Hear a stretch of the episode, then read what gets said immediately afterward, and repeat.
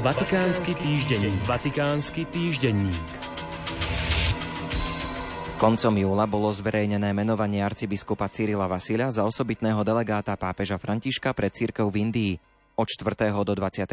augusta bol vladyka Cyril v Indii, sírsko-malabarskej katolíckej archieparchii Ernakulam Angamali, aby viedol dialog so skupinou kňazov a veriacich, ktorí odmietajú prijať závery synody biskupov ohľadne slávenia svätej liturgie schválené svätým mocom Františkom.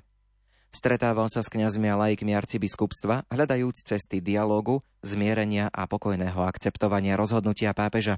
V predvečer sviatku zosnutia na nebo vzatia pre Svetej Bohorodičky pozval všetkých ľudí k spoločnej modlitbe v katedrále Panny Márie, ktorá je už 8 mesiacov zatvorená a neslávia sa v nej bohoslúžby kvôli konfliktom, ktoré tieto slávenia sprevádzali. Napriek dobrému úmyslu musel arcibiskup Vasil čeliť silnému odporu veľkého počtu zmanipulovaného davu, ktorý blokoval vstup do katedrály. Nakoniec musel vstúpiť dnu pod silnou policajnou ochranou, pričom niesol v rukách Eucharistiu, ktorá sa už v katedrále niekoľko mesiacov nenachádza. Jeho vstupu do katedrály bránili stovky farníkov a niekoľko rebelujúcich kňazov, ktorí už niekoľko týždňov protestujú proti jeho misii.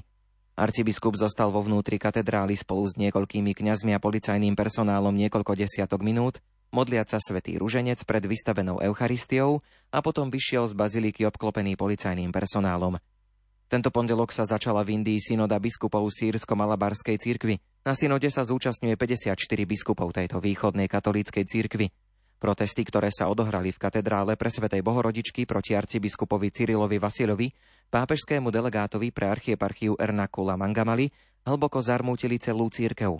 Pápežský delegát arcibiskup Cyril Vasil zdôraznil, že nedisciplinovanosť, ktorá narušuje katolické spoločenstvo, je pre církev nebezpečná Zároveň uistil synodálnych otcov, že bude svätého otca Františka podrobne informovať o situácii v archieparchii Ernakula Mangamali a prípadnú exkomunikáciu vzdorovitých kňazov nechá na najvyššiu autoritu cirkvy.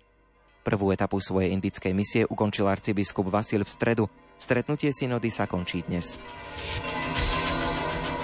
Vyšlo nové motu proprio pápeža Františka. Rozdelené je do troch článkov. Upravil kánony týkajúce sa osobných prelatúr, ktoré boli pripojené k verejným klerickým združeniam s pápežským právom. Ide o ďalšiu úpravu podľa apoštolskej konštitúcie Predikáte Evangelium, ktorá preniesla kompetencie nad osobnými prelatúrami na dikastérium pre klérus, od ktorého závisia aj verejné klerické združenia s možnosťou inkardinovať klerikov. V súčasnosti je jedinou existujúcou osobnou prelatúrou Opus Dei, ktoré bolo zriadené pred 40 rokmi.